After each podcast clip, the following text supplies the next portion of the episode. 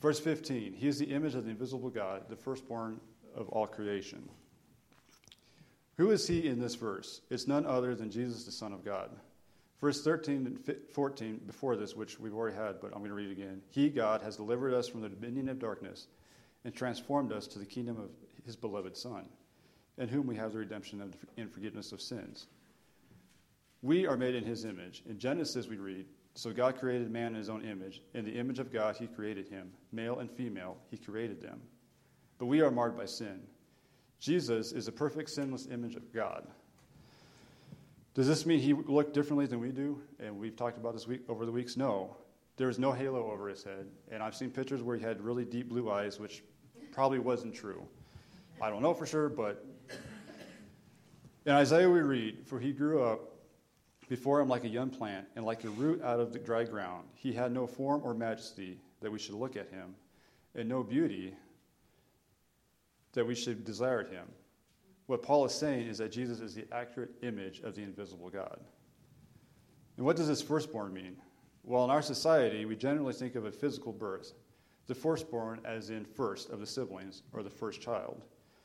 In Jewish law and tradition, the firstborn was to inherit a double portion of his father's possessions and assume responsibility over his family. In John 1, we see he has always been. So the wording of firstborn is not talking about a physical birth. But rather, Paul is using the word firstborn to emphasize that Jesus holds the position of firstborn, all the benefits and authority of the firstborn, and is the first supreme over all that's born. We see in John that, God, that he is God and was the creator. So he has all power and sovereign rule over creation. Jesus is creator and ruler. In verses 16 and 17, for by him all things were created in heaven and on earth, visible and invisible, whether thrones, dominions, or rulers, or authorities. All things were created through him and for him. And he is before all things, and in him all things hold together.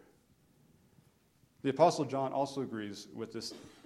With this. In John we read, All things were made through him, and without him was not anything made that was made. Here, Paul is saying again that Jesus is the creator. Not only did he create everything we see, but, he is also, but also the things we don't see. It doesn't take much effort to see his creative work on earth, especially if you live in Colorado. I was going to tell you, I went hiking the other day, and just the colors and just the plants and every animals, it's, it's just amazing what, what he's created in his, his work. But beyond that, think of the stars and galaxies. The more powerful a tel- telescope we build, the more we see how big the universe is. And I am not one to talk on telescopes. We have some people in here that can. But the bigger we get, the further we see out, the more we see that it is there. Amen. We can never build a telescope, take a rocket into space, or use a microscope and find the end of what he created. Everything we see in space and in nature he created, and he is before all of it. I came across a quote as I was researching and studying. A Dutch theologian, and I'm going to butcher his name probably, Abraham Kuyper, wrote When Jesus looks at his universe from his exalted throne at the right hand of the Father, and he sees the great galaxies whirling in space, the planets and the people upon this planet, and all the minute details of life here, including the details of our lives, individual lives, there is nothing that he sees anywhere which he cannot say, mine. It is commonly agreed among Bible scholars that Paul's wording for dominions, rulers, and thrones were directed at the different positions of angelic beings, the invisible things. That most likely the Colossians were worshiping in some fashion. Although the details are not in this text, Paul is saying that since they are created, they are, to be, they are not to be worshiped, but only Jesus is worthy of worship. Angelic beings, either the ones that follow God or the ones that rebel against God, were created by him. In Daniel, we have the account of these angelic beings warring with each other. Um, so they are active, very active, in, even though we cannot see them, they are invisible. There are two major areas for worshiping angelic beings. One is worshiping created things instead of the Creator. And second, bringing Jesus lower than he is and that's saying there's something other than Jesus that is worthy of worship. He is before all things, and in him all things hold together. One of the things Jesus created was time. In his sovereignty, he created time, partly so that we can see the beauty of the seasons and be in awe of his handiwork, showing that he is outside of time. Time is something we cannot change or stop. Us humans have done a lot of things, but time is something we cannot change. I think of it, I, a couple weeks back, Dave used it, the um, analogy of the guy who just was, his watch comforted him because it was always ticking in his life. And, but time, it, it continues. It's something we have no control, but God made it and it controls time. Not only was he before everything, including time, we see that he is the glue of the universe. He holds everything together. The world is in balance because he is holding it together. Do we, when we feel like our life is falling apart, run to the one who holds everything together? Or do we escape to the alcohol, the drugs, or, do, or even a therapist who will say, tell you the answer is within your inner being? All things are created through him and for him. We read why he created it. He created it for himself.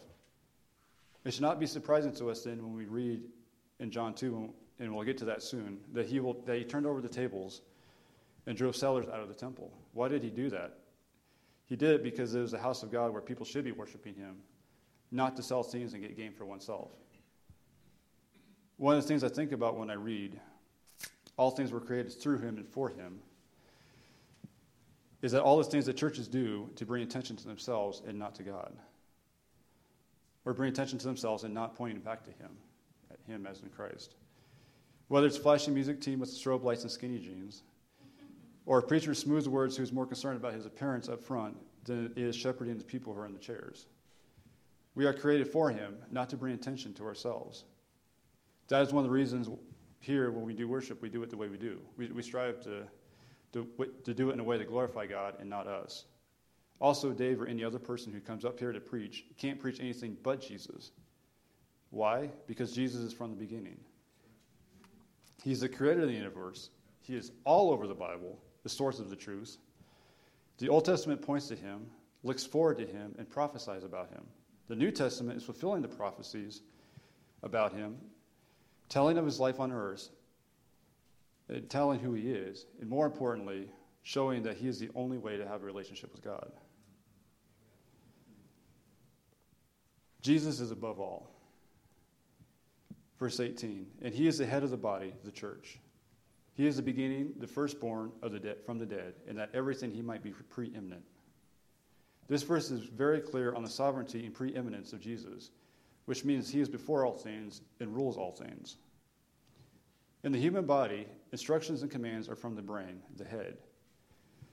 So in church, our instructions and commands come from Christ. For example, my brain tells my hand to move, and it does. Without hesita- it moves without hesitation or questioning. We should obey Christ just as quick and without hesitation. Neither do my feet say to my brain, Do you really want me to move? Why do we hesitate to obey the master of the universe who knows, what's, who knows us and knows what's best for us? Once again, I'm going to use my disability as an example. Cerebral palsy, in short, is a message from my brain not getting to my muscles. As you can see, my left side is not in good communication with my brain. It is, what is the result? My whole body suffers. By default, my right side, side ends up doing most of the work. It is the same with the church also. If we as individuals are not listening or not willing to listen or obey Christ, we are not in communication with the head of head Christ. The church body will not function properly. Later in Colossians, Paul writes on ways that a properly functioning individual in the church looks like. Put on, then, as God's chosen ones, holy and beloved, compassionate hearts, kindness, humility, meekness, and patience bearing with one another, and if one has a complaint against another, forgive each other as the Lord has forgiven you. So you also must forgive. And above all, put these on, on love. But above all, these put on love, which binds everything together in perfect harmony. Here's another firstborn. He is the firstborn of the dead. What does this mean? Does this mean he died first? Absolutely not. It means, though, he has the same authority over death as he does creation, because he rose from the dead on his own power, never to die again. In this, death is defeated and subject to him, making him preeminent over all things. Verse 19 For in him all the fullness of God was, was pleased to dwell, and through him to reconcile himself all things, whether on earth or in heaven, making peace by the blood of his cross. All the fullness of God is in Jesus, making him fully God and not a lesser identity. Jesus, in Col- Paul wrote this so that the believers in Colossae would put Jesus equal to God. We see a loving God making a way to reconcile everything to himself. A biblical dictionary reconcil- defines reconcile this way to call back into union and friendship. How does he do this? Through his shed blood. This is showing us that Jesus was fully God and fully man. Again, in John 1, we see, in the beginning was the Word, and the Word was God, and, and the Word was with God, and the Word was God. He was with God in the beginning. And how is he fully man? Only a person who is fully man could die a physical death. Jesus the Redeemer. Verses 21 and 22. And you were once alienated and hostile in mind, doing evil deeds. He is now reconciled in his body of flesh by his death, in order to present you holy and blameless and above reproach before him. According to Romans, we all have sinned and fall short. We are alienated. How do we get reconciled? By putting our faith in him, his death on the cross, and his res- resurrection by his own power and authority.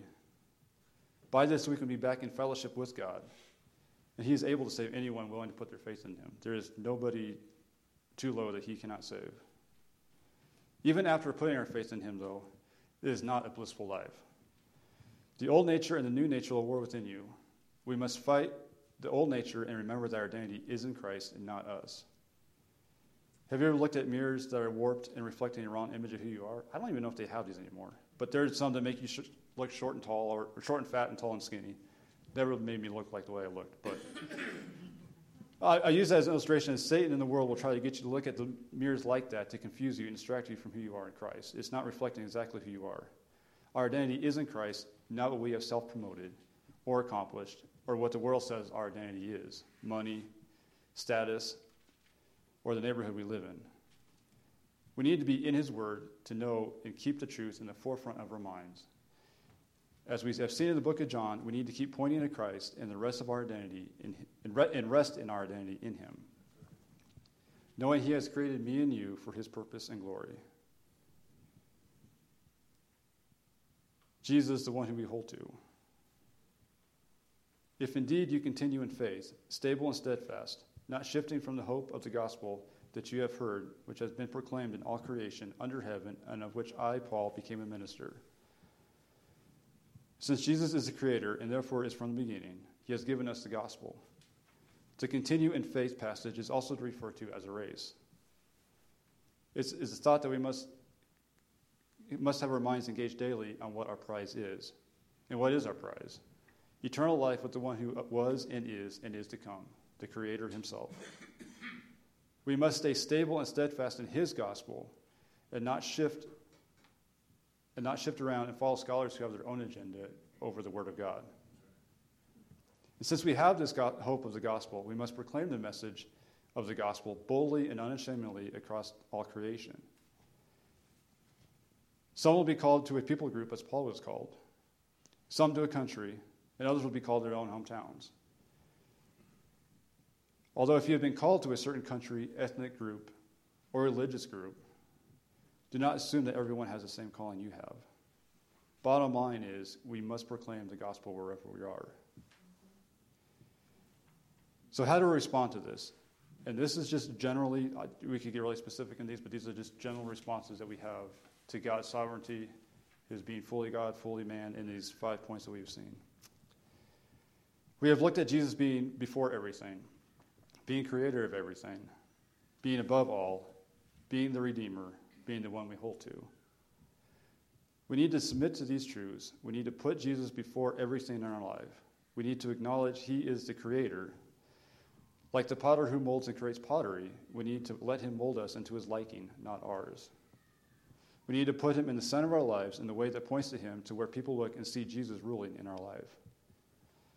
Most importantly, we must acknowledge that Jesus is the only one to redeem us from our sin and put our faith in him. Lastly, we need to cling to him, the steadfast, unmovable one. If we have put our faith in him, we are to boldly proclaim what he has done for mankind and what he has done in our lives. Let's pray. Lord, I come here and I realize that you are a big, big God who controls the universe, controls governments, controls our actions, controls, it has control over nature. I pray, Lord, that as we, we go through the, this time, Lord, we would make you first in our lives, that we'd seek you in, in what we do, and that we let you control our lives and not us trying to control what we want to do. I pray as we as we go out, Lord, that we would, proclaim what you have done, what you have done in our lives, and that we would be voices of truth to, to people around us. I pray these things in your name. Amen.